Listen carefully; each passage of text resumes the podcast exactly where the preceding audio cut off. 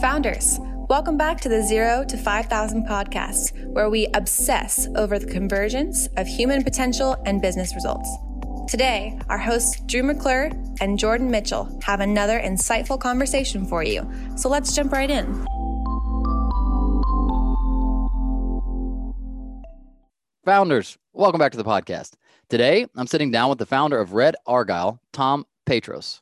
Tons of companies these days rely on a platform like Salesforce to get their services rendered, and the market is highly competitive for firms who can customize applications to fit a client's individual needs. Thomas founded Red Argyle in 2010, and it grew considerably in its first decade.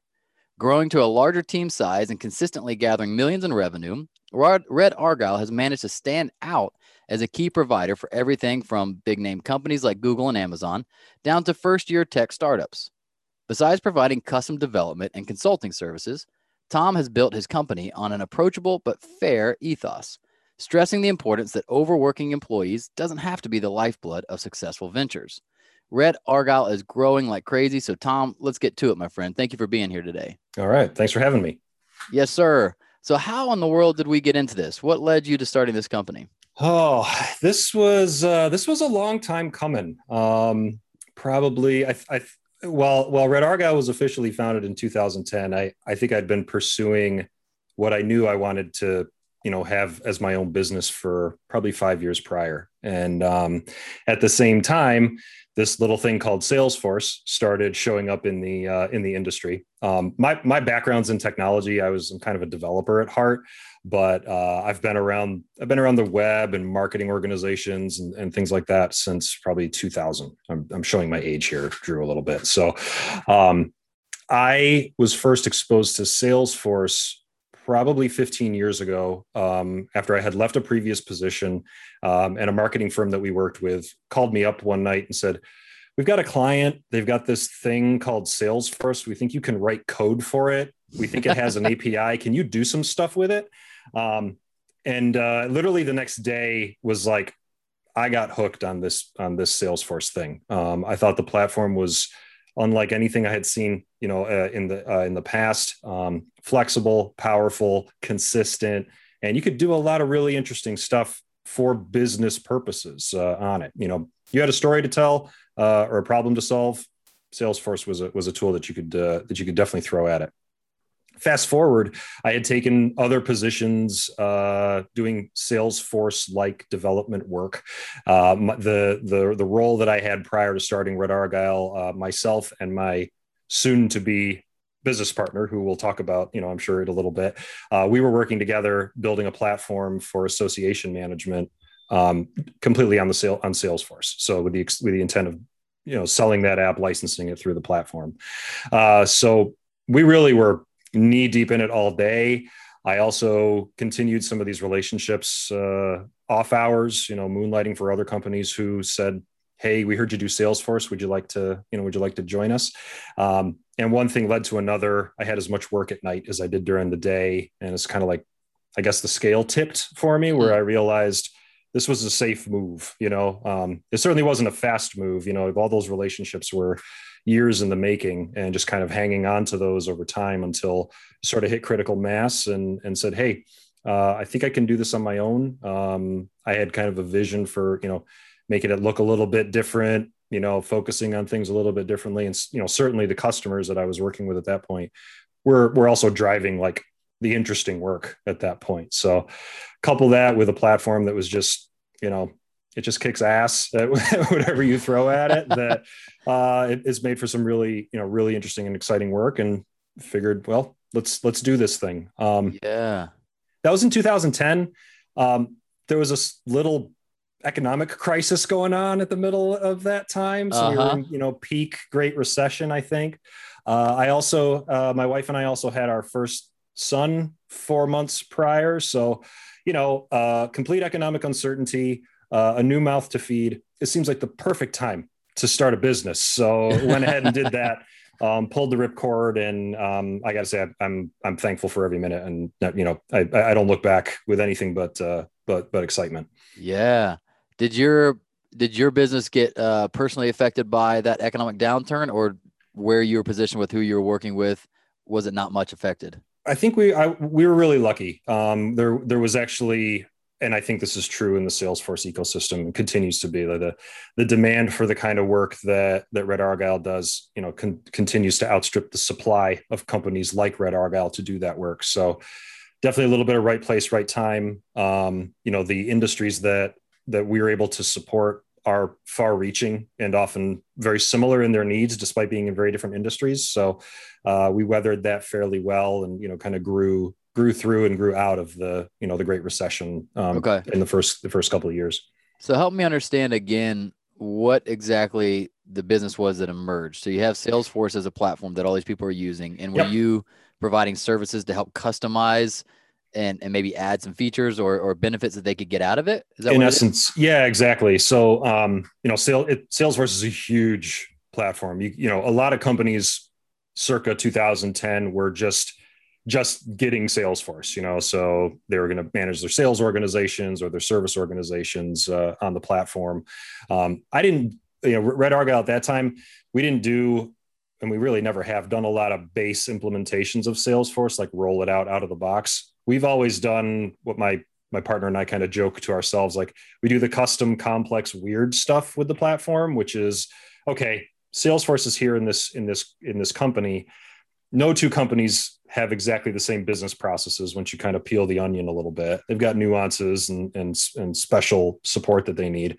And that's really where we fit was kind of turning those processes into technology implementation on the platform to you know kind of make it sing for uh, for their organization as they as they saw fit.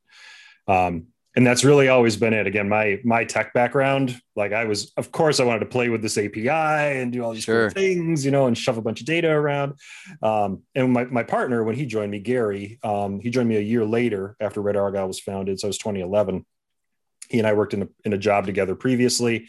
And um, he was like the consulting yin to my development yang you know? So i sort of ran the thing, you know, got it, got the got the nuts and bolts mechanics figured out. We were growing after a year. I realized there's no way I can do this on my own. And I wanted to have a trusted, you know, who, who would I trust implicitly?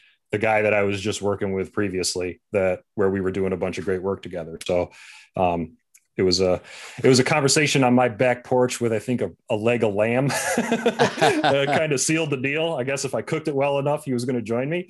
Um, but lo and behold, you know, it, it, was a few months after that, you know, kind of figuring out the details of everything. He joined me, and we, you know, we kind of started the sustainable, you know, the sustainable path of growth that we've uh, we've been on since then.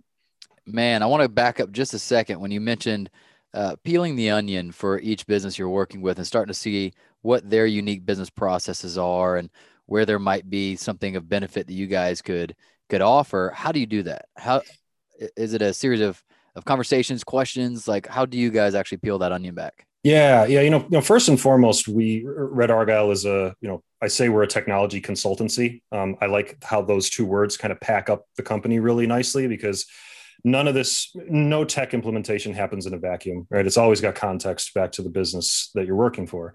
Enter the consultative mindset which is really you know it's a lot of interrogation you know? Like we yeah. we have to act like five year olds with our customers and kind of you know get to that most important why the big why that's driving what are we trying to accomplish here um, and it's a it for us i think it's a it, to me it's one of the most um, like nourishing aspects of our work right because we we really kind of get to empathize with the customer. We get to hear about their challenges. We know Salesforce is always the foregone conclusion, if you will, of the tech stack that we're going to use because they're coming to us for that expertise. Right. Um, so we give them we give them guaranteed tech stack ex- expertise, but then we also take them through this you know this consultative, really design mindset to uncover what are the you know what are the true needs, what are the stories you're trying to tell. Um, increasingly, as our as our staff have grown, We've added more uh, skill sets around telling that story, you know, even to the point where we'll do proof of concepts and UX design and, and some research around user base to, to really help flesh out the customer's uncertainty around how this this function is going to or these, these features we're going to deliver are going to be adopted by them. That's mm. what it all comes down to is like we want to guarantee adoption of what's being built. Otherwise, what's the point? Right. That's, yeah. So that's really kind of begin with the end in mind, you know, get to the big why. Those are uh, that consultative approach is really what we uh, what we what we spend the most amount of time. I wouldn't say the most amount of time, but certainly the most energy has to go into that early on to uh, make sure we can set, set ourselves up for success. Yeah, and it's it's such a unique and, and sometimes difficult skill to learn, especially if your background is in something like technology, like working with the the API and working with the actual program and software that you're working with. And now you've also got to learn this consultative side. Was that something that was outsourced to Gary, or did you end up having to learn that as well? Speak that language, know the right yeah. questions to ask, how to take someone on a journey like that?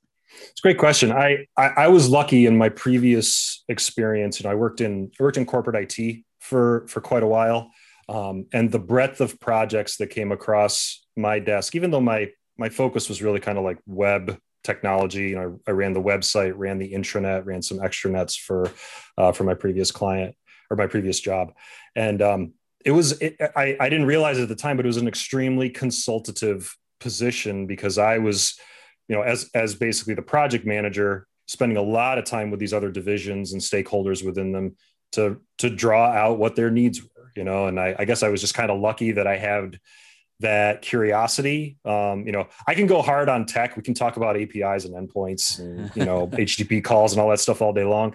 Um, but I also have, have always appreciated the I think kind of the customer service aspect to work and and which is very close to the consultative work because ultimately I just want to want to service this customer. I want to make sure they have a great time with us. So yeah, really drew on a lot of that um, mentality, which I guess turned out to make me a halfway decent consultant. You know, at the time, um, I was just also happy to have Gary, who lived and breathed that space more so in his previous role to to augment. Um, so by our powers combined, we're pretty unstoppable. I, I, like to think when we're when we're on calls together, but um, previous history led me led me to that moonlighting in in preparation for red argyle that's kind of how i think about it sometimes like yeah onesie twosie clients you couldn't not be their consultant you know in the at the same time as well um, and i could i could feel my my progression my maturity kind of growing when those customers of mine were bringing me to their client meetings to have sort of face-to-face discussions. It sort of felt like i wasn't just the guy behind the curtain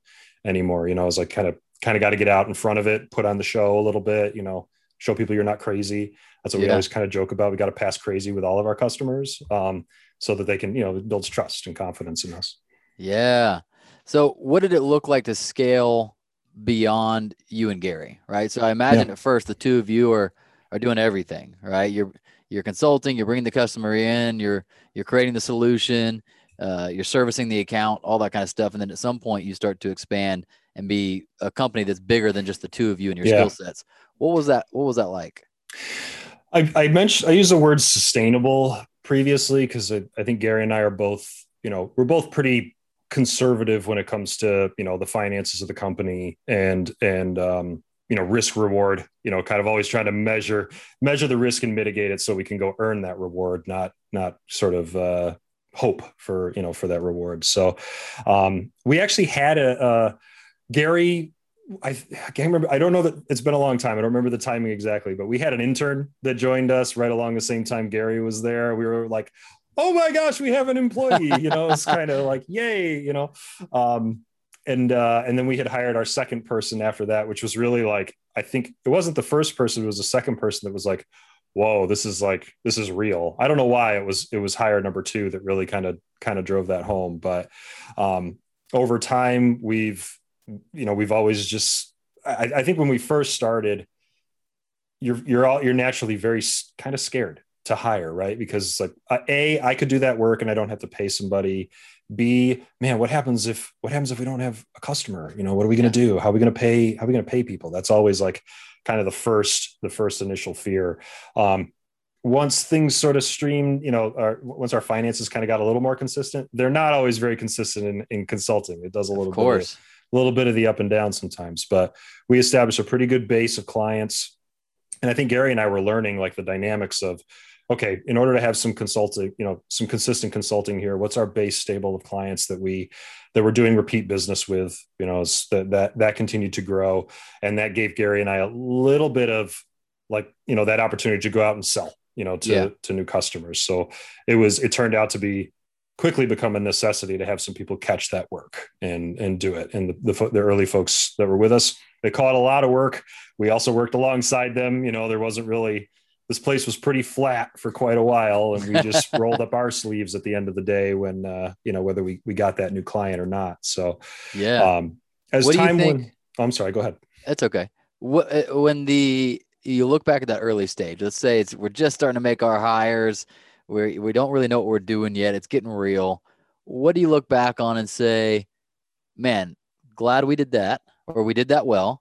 And then what do you look back on and go, man, we did not do that part well. Like that that, that was part of the learning curve. yeah yeah i think um i think so th- there's a little bit of both in the first one i think we we early on tried our hand at managing our own payroll and taxes and all that good stuff and i think quickly got punched in the gut with just like the complexity of and it's not even I don't want to undermine it. It's not complex when the right people are doing it, right? So Right. like uh, when we tried to service all of it ourselves, it quickly was like, we can't do this. You know, we're gonna we're one false move from missing something, and then who knows what's gonna what's gonna happen. So we outsourced as much of the payroll and administrative stuff as pretty early on because it just it just made sense. And I would tell anybody like that's the first thing you want to get out of because who Mm. knows what's going to come up. You know, you just even though it feels like ah, I could run this through QuickBooks or whatever, you're buying insurance to a degree when you you know when you're when you're getting an advisor or somebody to run your payroll for you because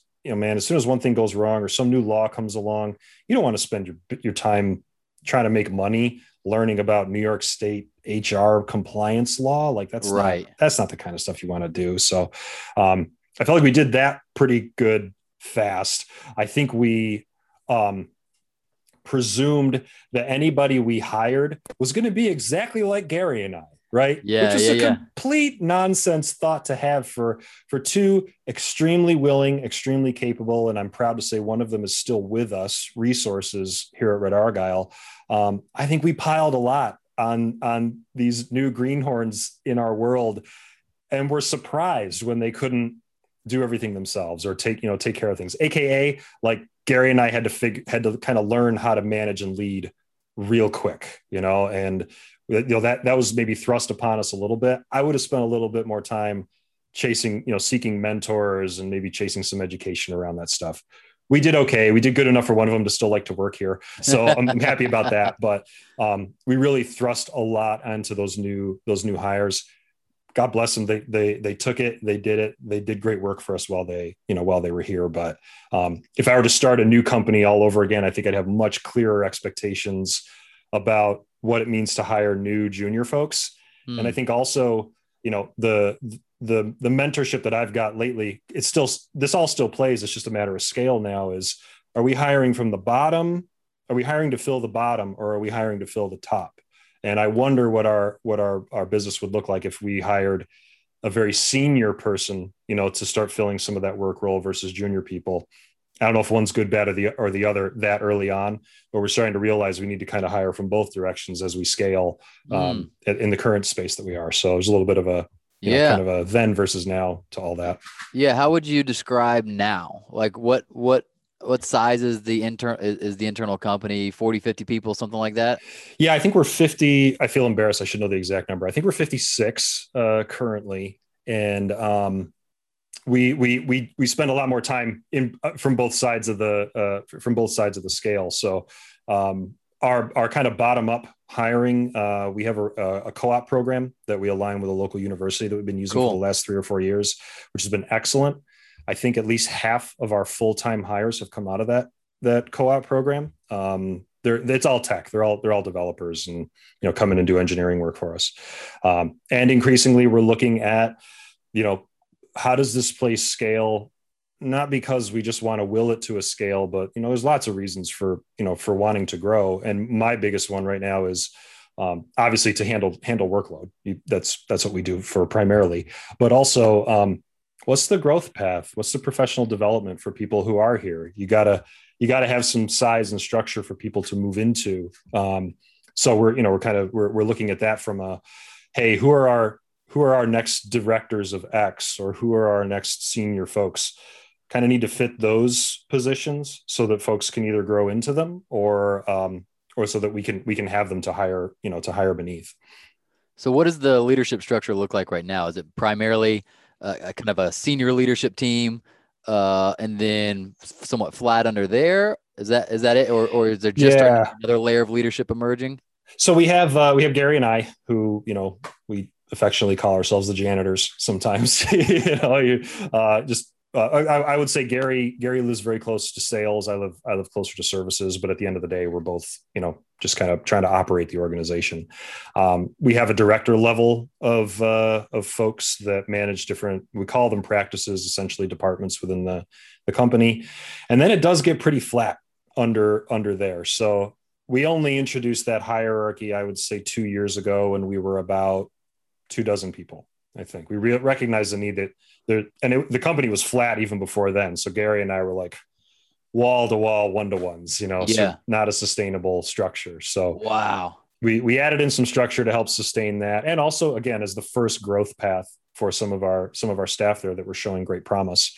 Um, that has since uh, scaled out to horizontally beneath them. My uh, my director of uh, of engineering, Nate, I think he's got like 23 reports right now, which has forced some other structure, right? So we're Right. we're starting to see people light up um, as as more senior folk who have you know have some management potential that we're kind of giving them some you know giving them some co-ops maybe to Yeah. uh, practice with. I don't want to say they're like science experiments, but you know, just like Gary and I were practicing management on these two surprise people that we had hired, you know, with a little bit more structure, a little bit more coaching internally, a little bit, and a lot more culture. I think um, now it's like okay, they can they can take this on. So yeah. um, a little bit more hierarchy is coming. I don't know how you run a completely flat organization. You simply can't get the opinions and alignment from folks if it goes to me if it goes too far too Yeah. far out. You'll just be talking to people all day. Yeah, exactly. Uh, you mentioned something a second ago when you were talking about culture, and I always like to check in on that. And just what has that been like for you in terms of thinking about understanding and even what evolution maybe Yeah, has culture been Yeah. like for you guys as a company? that's a great question. Um, and it, it has definitely been an evolution. You know, the I think the culture for the first couple of years for any for any startup, especially if you're self-sustaining, is like pay the mortgage, right? Yeah, Um, yeah. And then Stay you hire- alive. yeah don't you know survive um, and then you know you hire a couple of people and then your mantra is like okay we got to pay their mortgages right and and then once you have an ounce of stability you can maybe start thinking about for us it was um, it was a company retreat i think maybe five years ago now because we were definitely a smaller group uh, but we started talking about like you know values like what do we care about here? And we kind of played like the thesaurus game you know like what words come to mind when i think about red argyle? How about you? How about you? Yeah. and and spent basically an afternoon in a cabin in the woods kind of figuring out like what are those three words that describe red argyle the best? And for us at that time it was transparent articulate and purposeful. Um, and we still hold those values and we try to w- what it did i think those values helped establish a vocabulary for culture at, at that point in time because we started using those words to sort of measure ourselves check in with each other see how we were feeling about you know ah man you know this i don't feel really articulate here because i'm not saying you know i'm not saying enough i'm not sharing enough. It starts to almost drive the processes that you have in your company and how you want to you know project yourself to your customers.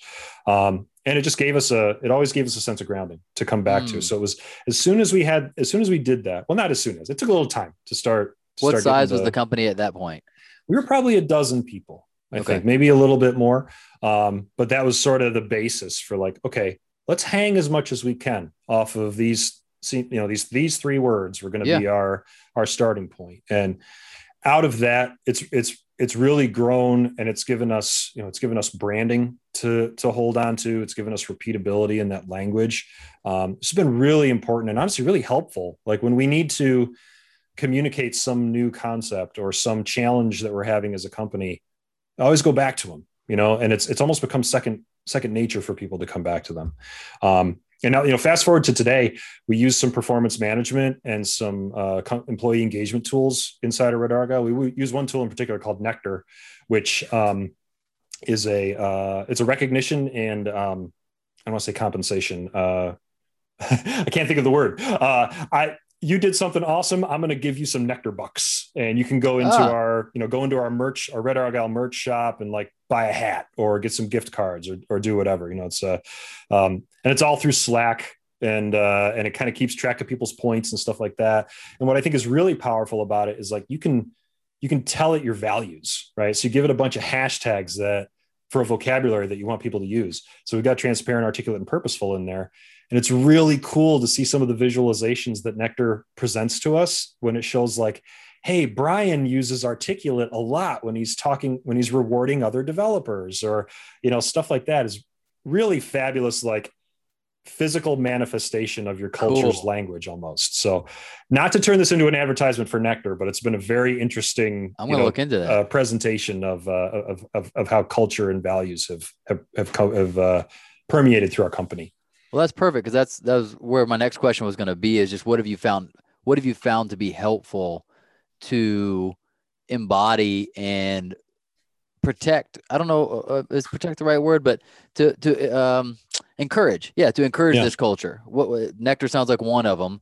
Uh, what else have you found to be helpful? It doesn't have to be as crazy and or, or, or as uh, sophisticated as that could be that you you ask about it and, and yeah. your performance reviews or that you're looking for making decisions by it. What what have you found to be helpful? Yeah. Um i hate to you know not to be cheeky but asking really seems to help. You know we uh in in the in the intent of trying to drive the company forward get it aligned on important on important topics.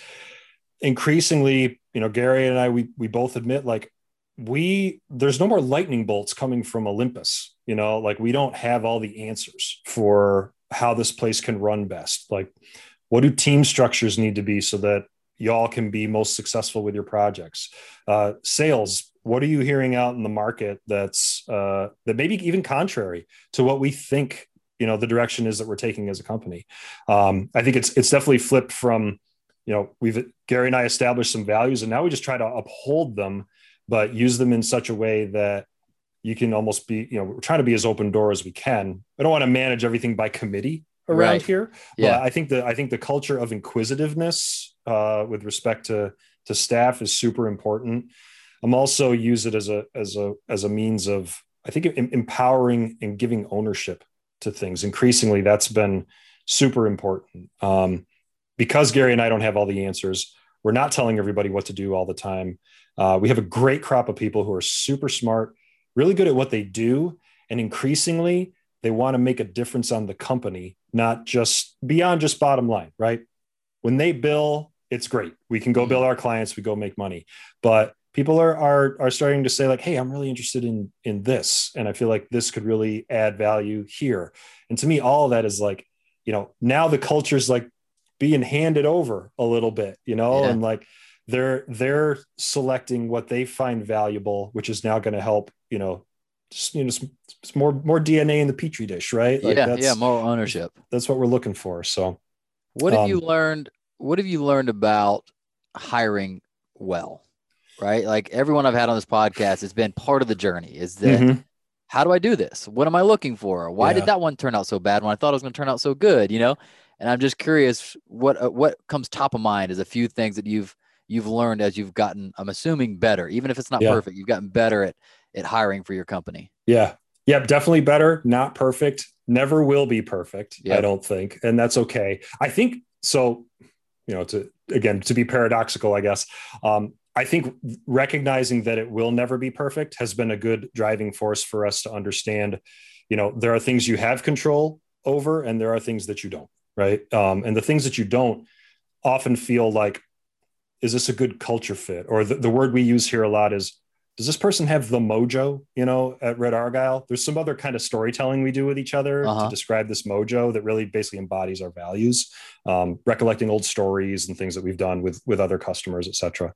So I think we've been more attentive to that alongside structuring a little bit more what is the what's the path through um, the interview process here. And we started out, we were like, ah, let's do technical interviews for everybody. And then, you know, give them some really hard you know esoteric algorithm question and we've really moved away from that because it doesn't define us at all like it doesn't represent how this person's going to work what we've been doing a lot increasingly is um, case studies or almost kind of like system design exercises collaboratively yeah folks those those really help kind of whittle down not so much like what do you know but like how well will you know what you know alongside other people? You know and that's to, to us that's really important. A lot of our work's very collaborative. Nothing happens in a vacuum. Team sizes continue to grow. So what does really that actually to, look like? How do you do that? Do you have like how, how are they doing that alongside of other people?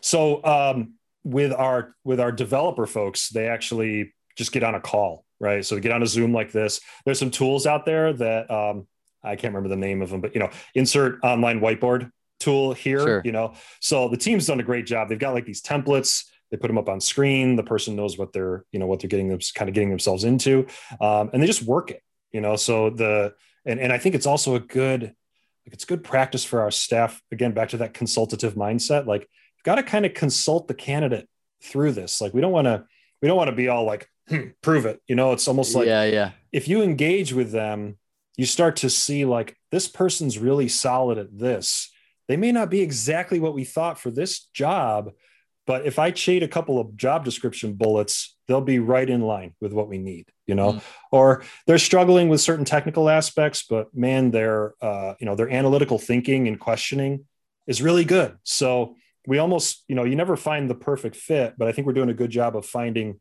the range that somebody could, could fill here.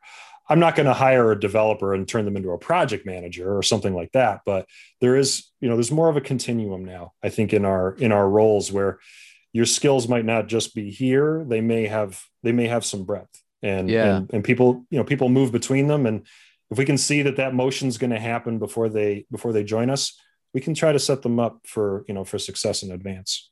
Love that uh, you know where my mind goes next is just curious on on what it's looked like or how have you been challenged to grow and evolve alongside of the business it's it's a, to me another uh, obvious assumption is that like as our business grows, so must we. Just like as our kids grow, so must we as parents. Yeah. Like we have to keep learning the newest season yeah. and what it requires of me and how do I learn that or show up to that. Um, so I'm curious for you, what's that been like? How, what what ways and what areas has it really challenged you? Like, man, I've got to figure out a way to grow in this. Yeah, I think there's a there's a lot of letting go constantly, um, especially as and and we've we've been scaling increasingly. So the letting go ness has been has been increasing, and, and by letting go, I mean, um, you know, the that reality that that we have as owners that you were good enough to get this company to where it is now. Now you probably need somebody better to do yeah. the thing that you thought you had to do. Um, and it, it, it tears at you a little bit sometimes because it's like, well, what do you mean? I've been like pouring my soul into XYZ here. And now you're telling me that it doesn't, that I'm no longer good at it. I think that's kind of the, that's the constant sort of wrestling match that, that any owner plays with mentally, but you have to climb up and out. Right. And there's probably four things right now that I have to climb up and out of that I don't even know about right now. So it's almost right, kind of like right. you, this, this, uh, you know, I, I use like the rungs of the ladder kind of metaphor with myself and my staff a lot. It's like, you got to, first you got to get your arm up but then you got to get your nose up and see what's actually there you know like the getting your arm up is letting go but the pulling yourself up is realizing what's next mm. and that's constantly i think increasingly now as we scale like you got to become more meta in your own in your own organization and for me it's been outreach with other owners you know that's that that's been that's been huge for me just even recently in the last six months like seeing that we're all kind of in this together and I'm, I, I, you feel alone yeah. If you don't have a uh, have a, a, support structure, having a business partner has been huge because we can both kind of go forage for information and knowledge, and you know check in with each other. Um, I think there's you know there's there's there's challenges and opportunities to to being being your own you know being your own CEO versus having a partner, but I I'm perfectly happy with the way that things are right now because we we feed off of each other.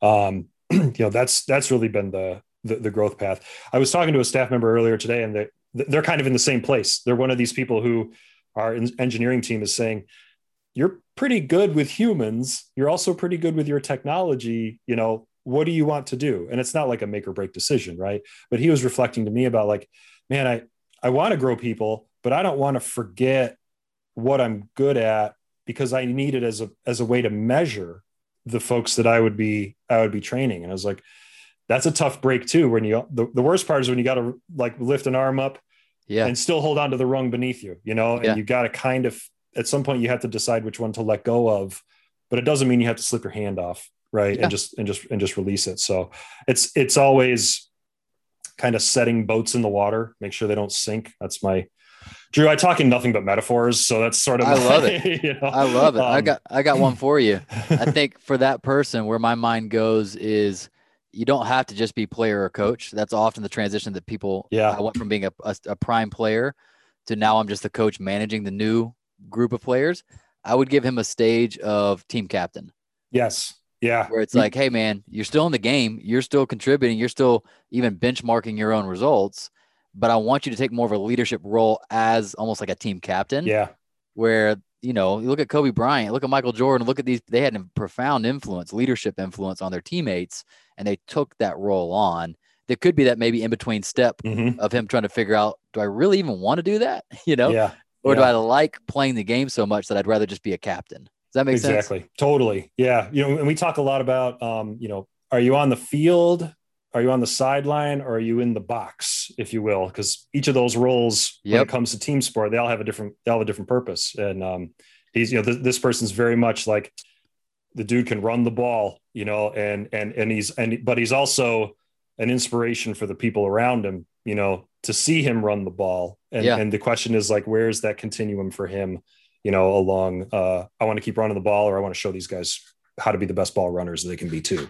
Yeah, We'll see. And- Time. It's all up here, right? Exactly. That's where personal personal preference comes in. Absolutely. Yeah, it's awesome. Well, that makes me wonder for you when you're talking about part of your growth and development, even recently, has been finding other uh, other founders or other or other people in a similar position to you, community. You mentioned earlier something around mentoring. Mhm. Uh, take tell me about that. Like, what has that journey been like for you in finding either peer to peer relationships that have been beneficial and or even some kind of uh, mentoring that's been beneficial? Yeah. Yeah. So I, I mean, I'll say uh, there's there's there's a couple there's a couple facets to that. Um, a lot of my early clients were my first mentors, you know, and I I didn't even realize it at the time. Um, and I'm I'm grateful every day. I'm more and more grateful for the first you know five ten organizations that I got to work with because they were long-standing relationships, and I really did have built-in mentorship, you know, after the fact. And I know that I could call up any one of them and still do you know still have still have uh, personal and professional conversations with them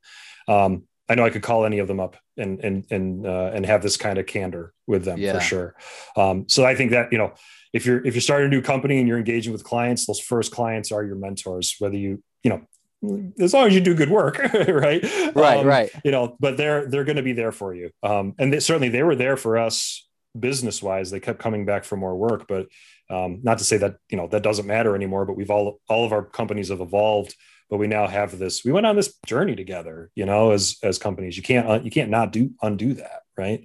Um, i've also had uh, you know there, there's there's mentors that to me are in exactly the same business as ours but are have scaled to the next you know the next magnitude or the next two three magnitudes. Um, i've got i've got one mentor who runs a company um, that's probably i would say like the next order of magnitude up from us but is in the same industry doing salesforce work custom development all that stuff. Um, greatest guy. And i remember one day we were all at a at an event in chicago and we were sharing you know we were having dinner together just talking about things. And everything that he was describing is i could tell is like what we're just about to step into. And um, George was like, "Hey man, ask me anything. We're running down this. We're, we're all in the same race. I'm a couple of steps ahead, and I can just let you know where the potholes are." You know, and I was like, mm. it was awesome because it was like, while we are kind of competitors with each other, that we we've never really run into each other that way. It was just like, man, this is really reassuring to know that even somebody in my exact same business who I could be bidding against has this kind of empathy and, and wanting to support the greater good of humankind to share that kind of info with us. yeah, And then, you know, what one other, uh, one other recent kind of, you know, mentorship uh, conversation I had was with somebody that was, again, similar space, but like five layers above, you know, they're doing, I don't know, I think they're going to do like 300 million, this year or whatever. Dang. So it was just like, and, and, and his trajectory was, has been insane. You know, he went from like a $2 million consultancy up to this 300 million in like, I don't know, three or four years or something. Very, very huge trajectory, found a niche, went after it and has been very successful. And, um, you know, his, uh, his, his, his thoughts were really all around like, you know, how do you, um, you know, his, it was interesting to hear his questioning about us as a company because it was all culture.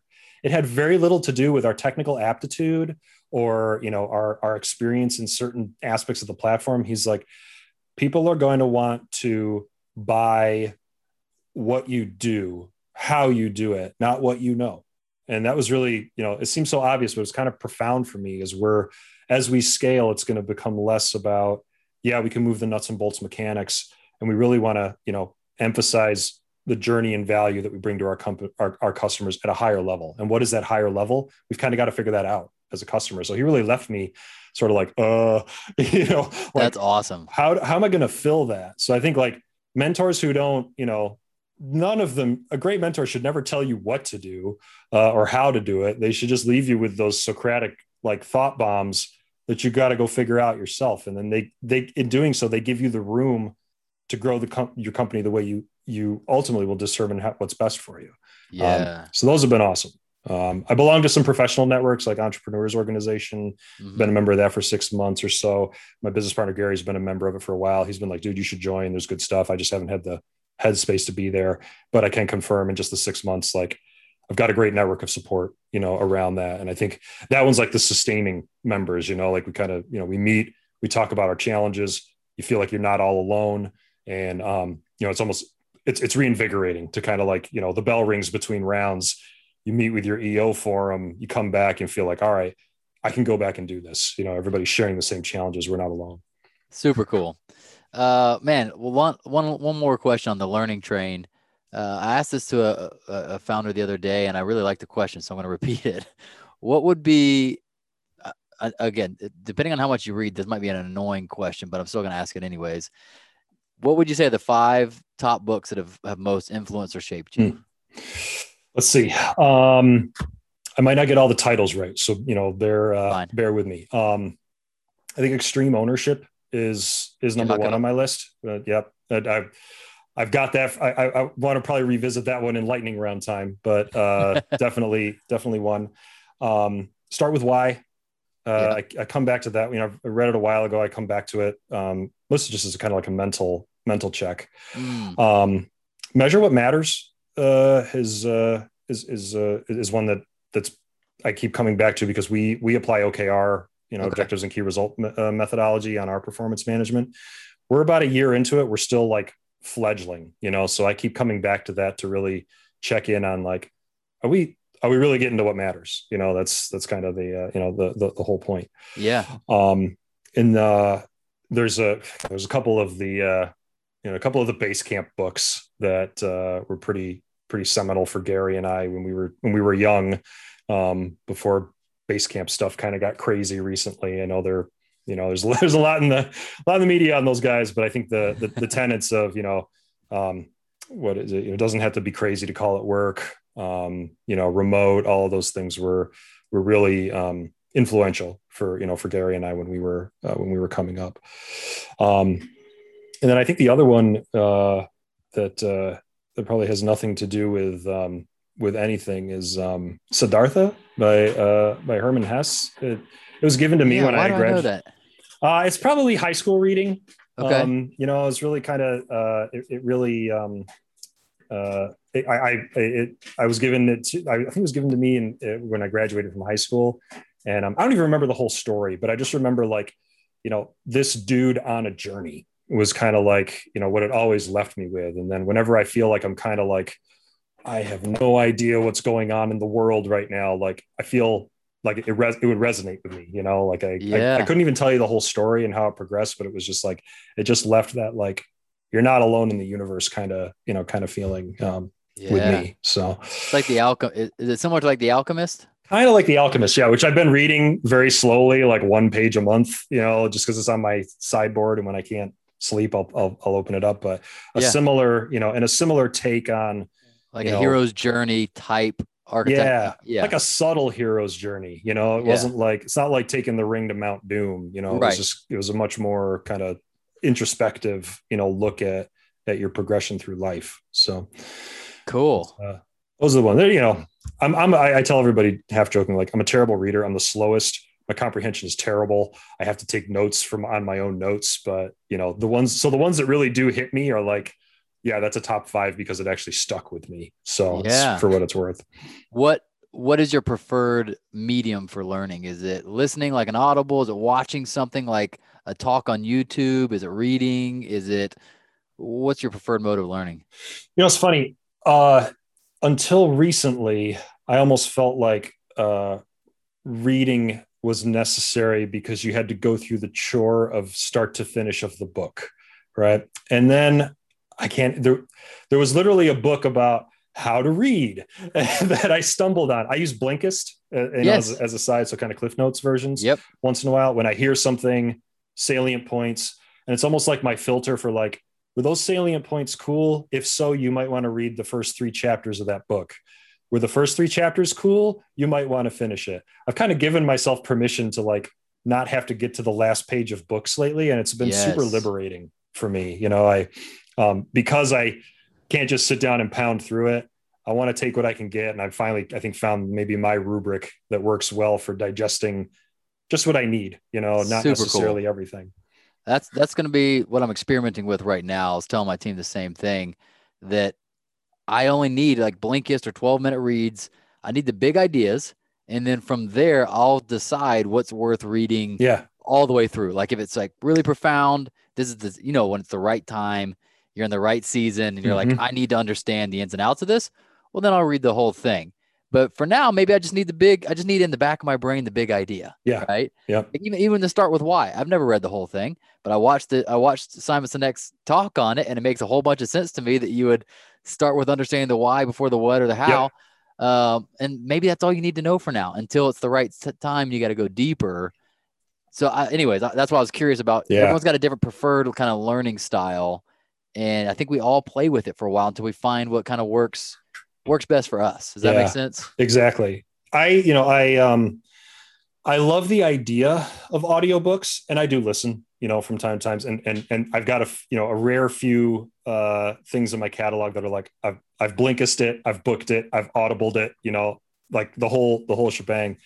But I find I'm a much more passive learner when I'm in audible mode than if I'm in, you know, even, even Blinkist, like I can kind of, I think when I draw out words, it, it, it helps me sit like my eyeball sees it, my brain reflects it as opposed to my ears hearing it. My brain doesn't reflect it as much, but Yeah. that's just me. You know, I, uh, you know, it's, uh, it's all personal, personal preference. I think just give it, give yourself permission to learn the way that you want to, you know, rather than right.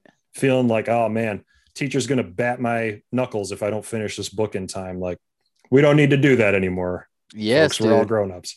Jour- journaling was the was that way for me. It's still something I don't do super well, but I used to do it not at all Mhm. because I thought I had a very certain way I thought I was supposed to interact with it for certain reasons, and it was almost more like a diary. Yeah. I just didn't care. Like Right. I just- I found no value in me basically recounting the shit I went through in a day. And and, and then one time I was like, well, what if I just got that out of my brain? Like, what could I use a blank page for? And I just realized not every day, but at certain moments, a blank page can be very helpful for me to organize chaos in my brain. for sure. Yeah. And that was it. And so now I kind of, I still don't do it religiously, but like I kind of like journaling just as a blank page that I can ask myself questions or I can organize uh, concepts in my mind about my business or whatever. And it freed me that I was not just going, today I did this and this, blah, blah, blah, blah. And it was like, I just had to be honest. Like, I don't care. yeah. I don't care. My, my wife loves that. That going through that process for Mhm. whatever reason is nourishing to her and Mhm. does help her learn things about process the day. It does the opposite for me. Like it Yeah. just shuts me down. I, it's like too many details. I'm tired. I don't want to even write. I get I get tired of the writing motion. You know. Uh, so, anyways, I'm curious if, if there's things like that alongside of reading that you found like, man, once I freed myself, this became more enjoyable. Yeah, you know, I um I struggle with sleep, as I imagine every business owner on the universe And does parent. as well, and parent, you know, you name it. Um, and uh, I, I, I don't know if it's, I don't, I don't know if I got the right, the right uh, artist, but I remember watching. I think it was like a Billy Joel. Um, you know, VH1. I don't know. Are you that old? yes. Uh, I'm setting my Yeah. age again. You know, uh, documentary about Billy Joel, how he would like couldn't sleep because he had songs on his brain. You know, and like he'd reach over and like you know the most memorable Billy Joel songs are like started out as scratch pad in the middle of the night for him.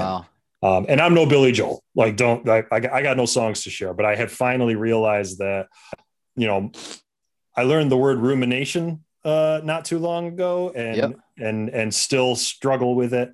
But as soon as that word or that phrase or that challenge gets written down somewhere, it's accounted for, right? It's not in Um, your brain anymore. it's not here anymore. I got one less piece of information that I need to hold on to.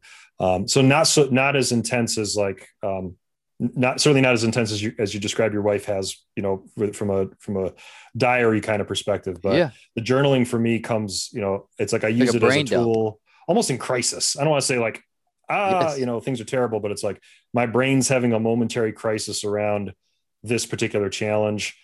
And I, I even tell, you know, I'm finally comfortable saying to myself, there's absolutely nothing you can do about this at three in the morning. Like, what are you gonna do? You gonna get up and start working on it, try to solve the problem at three in the morning? Right. Probably not. You know, like I, I, I enjoy some early waking like work time when it's productive, but in crisis, you know, none of us can can be successful. Then we're just we're just afraid. And, uh, yeah. you know, you got to put that fear somewhere. You're going to come back to it at a time when I don't know about you, but every time I write a thing down and I'm like, ah, this is terrible. Um, it's like 15 minutes of work the next day to just square it away, right? Like yeah. that's yeah. you know, like to we we we're so good at conflating um, these, these Yeah. stupid brains in our heads. Or it's like one tough phone call, and then you you have that phone call and you work through it, and it's it's over, and you're like, oh, that, all right. that happened. Okay, we're all still here. Business is still alive. You know, probably better Yes. off not having taken any action on it because what would I just be? Probably more tired. You yeah. know, that's uh, that I think has been, you know, lightning round fodder. You know, Think, No, things I wish I so had done helpful. sooner. You know, That's that's what I want, man. I want all, all this stuff applies. Like I can't I I know a majority of business owners right now have trouble sleeping. And often it's because the stress wakes them up or even sometimes creativity or questions they know they need to ask. And I used to stay up and do those until I realized nine times out of 10, I actually didn't end with good conclusions. yeah, Like I was so tired that I wasn't actually, even though I felt inspired in the moment, in the light of day, I was like, that's a terrible idea. Like, why did I spend an hour thinking I just changed my business? That's a bad idea. So what I did was I took the the impotence, like the what was the thing I was mulling on? Like what was the Mhm. thing that was in my brain? And I just wrote, like you said, I wrote that down, that question or that idea, and I went back to bed and I I would pick up where I left off in the light of day, Yeah. You know, thinking clearly, and be like, okay, so last night for some reason I was wondering where are we really going? I mean, just making up an Yeah. example, like where are we really headed as a company? I'm gonna now think about that, and I was able to fall asleep because it wasn't living in my head, and I wasn't worried about forgetting it. It was on that piece of paper, or Mhm. actually not a piece of paper. It was on it, notes on my phone. yep. Uh, I'm guilty. why- it's digital. Yeah, That's mine because then it's on my computer and it's it's Yep. it's wherever. But I I have like shit I th- should think about is the name of a is the name of a list on my phone, and then there's uh shit I got to get done is another list on my Yep. phone. That's not your average day to day. It's stuff that I almost forgot. that, Mhm. like I needed to make a quick jot of like I needed to call Tom and remind him, hey man, get some more sleep tonight. I'm making something Yeah. up, right? Yep. And it's like, or I need to get an oil change for my wife's car. Like that could so easily slip my own mind because I'm not driving it around every day or whatever. But just to have that makes me live two notches lower in anxiety. For sure. It's, because it's not an open loop in the back of my brain that I'm hoping I'll remember at the right time. Right. Yeah. See what I'm saying? Yep. I what was it? Um, you know, pre pre Red Argyle, you know, the uh the the four hour work week was uh you know was a big thing. And then there was another one, um ah, I can't remember. It was basically like it was the guy that kind of was like the king of to-do lists, you know, and basically uh I, I wish I could remember the name of the book now, but it was probably this was 15 years ago, maybe 10 or 15 years ago that this uh, yes. Um, you know, he's kind of like tickler files and you know all, Uh-huh, all that kind uh-huh. of stuff. Um, and I, I, you know, I held on to it. Not like I'm not a like a, a religious zealot about about his methodology, but like a lot of that stuff is like Yeah, man, put it somewhere because you ain't going to remember it. You know, yes, you got enough going on here, and certainly the more, the more, the bigger your company, the more you got going on at home, the more you got going on with customers. You know, talk about talk about start with why and, and measuring what matters. Like those are you know become become so much more to the forefront. So good. Well, we're already in the lightning round zone, so let's roll this right into yeah. our lightning round questions. That sound good? Sounds good. Five questions we've gotten a chance to ask each founder like you. We're going to start with question number one. If you could ingrain one message into your entire organization, what would that message be? I think it would be the tenets of extreme ownership um, out of out of that book. I, I come back to them over and over again. I use them as kind of teaching opportunities. You know, kind of stop, look around, make a plan. Um, you know, the the notion of ownership. I think it it gets lost sometimes in in in our work where I'm assigning a name to a thing, right? And that's mm. like, boom, you're the owner now, you know. And then sometimes there's also the other end of the spectrum where maybe you're thinking like like RACI chart, right? Like who's responsible, accountable, consulted, informed, that sort of model. You can use that, but I often find that the most aligned teams know that they have each other's backs, right? Yeah. That's at the at the end of the day, not to oversimplify the notion of extreme ownership, but if you could boil down all of the subjectivity around a matter and accept that objectively we need to get a thing done, how empowering is that to know that you can lean on other people who share the same sentiment? And I don't want everybody to work themselves to death, but when a thing needs doing, you've got the you've got the support structure in place to do it.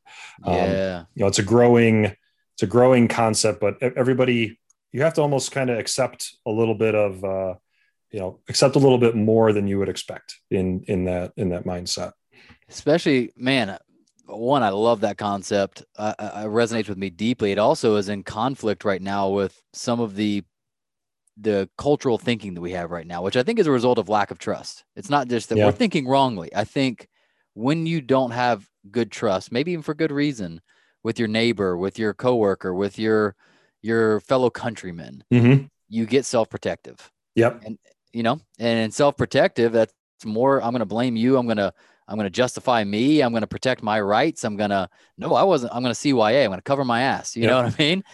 But what you're talking about, collaboration, if there's trust, and maybe, I don't know which comes first, the chicken or the egg, but if there's trust, you take ownership.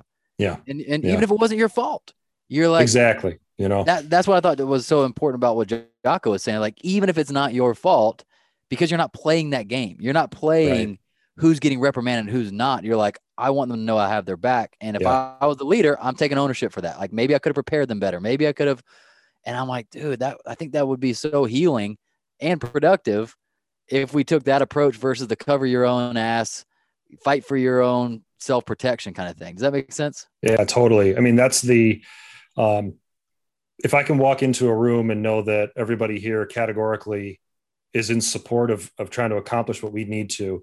And I don't have to worry about things like those meta arguments about like, well, you said you would, or I said I would. It's like, hey, you know what? I started this company. It's already all my fault.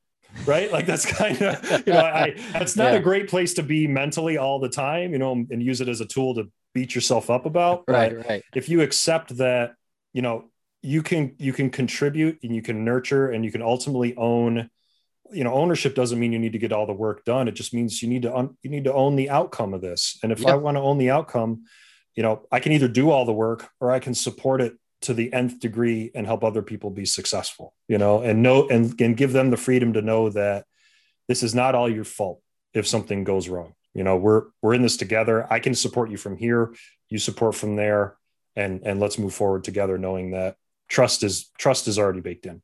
Super cool Okay, question number two. What is the single best advice you've ever gotten about growing your business? And also, what was the worst? I think the best advice we touched on a little bit earlier is like there are other people out there that can do most things that you do better than you can, and you mm-hmm. need to go find them. You know what you get past that first year, the the the economic stability starts to settle, and not the first year, but you know what I mean. Like once economic stability settles into your organization, start aggressively finding the folks who can who can perform those specialties who can advise you on the things that you maybe take for granted because they will propel your company you know faster than than, than you would think. Um, the worst advice i think it was kind of all the obligatory bs about about running a business you know? And you know most of them fail. You can't do it when you have kids you know don't start a business in an economic crisis i guess i don't know if i heard that one specifically but um I think it's just kind of like you know the the obligatory fear that lives out out in the space. You got to just go and try this. You know, like you got one shot around the galaxy, if you will, while you're alive. Like you know, to take just set aside the obligatory noise that's out there and go try this thing. Um, I tried it in a very tactical way. It took you know Red Argyle was existed five years before it was actually a company, so if you will. So I I had some measures to to get there, but you got to go try it. Um, as opposed to just you know don't don't look at everything that people are saying because they, they you know it just isn't necessarily the truth. Yeah. Yeah. So good. All right. Question number three. What causes you the most worry or stress currently leading your organization? So, as we scale, I think making sure that people feel supported and have a space to grow into is not necessarily like I don't know if I call it a worry, but I I always feel it always bums me out when I'm the last to know that oh a person is leaving because reason. It's kind of like oh man I didn't even know like you know we we didn't we didn't know as a company we needed to support that or we didn't know that that person was having that struggle you know so so it's become much more top of mind you yeah. can't anticipate everything but putting that lens of how can this person grow or how will this team grow? Um, what's this I, I, asked i asked one of my directors uh, a month or so ago like what is the you know what is this resource going to be the director of in two years? You know like having trying to have that forward thinking assume you're going to grow as a company assume you can scale assume you're successful be in that mindset um, kind of turns the worry use the worry as a tool right like rather that. than a than a uh, an anchor i like that all right question number four what is your BHAG, your big, hairy, audacious goal? So um, before COVID, if any of us remember that time, um, about it's like two months before shutdown, I was in a, um, uh, I sat on a panel, a small business panel, and uh, you know they were talking about like what what really drives you, like what's the same, almost the same question. And at that time, you know, I I, I was uh, I was talking about how you know I think Red Argyle should have a campus someday. You know, like doesn't just imply like, hey, we're big. You know, it really implies more like there's new ventures and opportunities for us as a as an organization. We have a standing and purpose in our community. You know, there's there's five or six buildings over there, and it's all Red Argyle town. You know, it's kind of my it's a vague goal, but I feel like if we can form, you know, our company to sh- to shape it be shaped in that way and have a have a, a foothold in the community. Um, that that means other stuff is happening around it right? We've we've grown in a in a i guess a transparent articulate articulate and purposeful way to get there. Yeah. I love it. Uh, it's like your own version of a little cupertino. Yeah you know like we're not going to be google we're probably not going to be apple but you know in our our little rural bumpkin village here that we that we work in outside of yeah. rochester and upstate new york i think we could bring that. You know gary and i we, we joked about you know do we offshore yeah, we offshore on Canandaigua Lake. You know, it's just like a finger lake up here in upstate New York. So rather than going across the sea, maybe we can all just go to the go to the beach head here at uh, the Canandaigua Lake. I love it. I love it. All right, question number five. This is our fun, creative question. If you could hop into a DeLorean, you get to go back to your past and tell yourself only one thing out the driver's side window as you drive by. When would you go back and what would you tell that younger version of yourself? Hmm. I would go back to I think it's probably 2014. This was this was before we were, you know, we were still kind of middling, right? But things were comfortable and and we were growing in a way. We had it, we had a good client base. Um, but I, I think I'd probably yell to myself as I'm going by, like, like be kind to yourself, dude. Mm. Um, you know, because uh, I, I know how deep in trying to grow the business and do the work. That was probably the peak time when I was in the middle of both of those. Just before I think I realized you can't hold on to everything all the time. Um, and I, I think it still took me another year or two to maybe get that across in my own brain. Um, so I wish somebody screamed it at me at that time because I think I would have moved faster through that and hopefully become more, you know, you're always becoming enlightened. You feel simultaneously ignorant and enlightened when you when you run a business, right? You're like, oh, I don't need to do that because reason, or oh man, I really need to get out from underneath this this thing because because reason. Um, that took a while to get into that mode, and I, I I wish I had a reminder to go faster at that mentality than I than I had. Things have worked it. out, but they could have gone a little faster. Yeah, that's the nature of the question. that's awesome. Tom, man, thank you so much for being here. This is truly a fascinating conversation. I learned a lot and uh, I, I hope you enjoyed being here. So thank you for sharing with me and with our audience. Absolutely. Thanks so much for having me, Drew. Yes, sir. Founders, thanks for listening. We hope you enjoyed it. Make sure you subscribe to the podcast and hop into our monthly founder email so we can ensure you stay on the edge of peak performance and massive business results.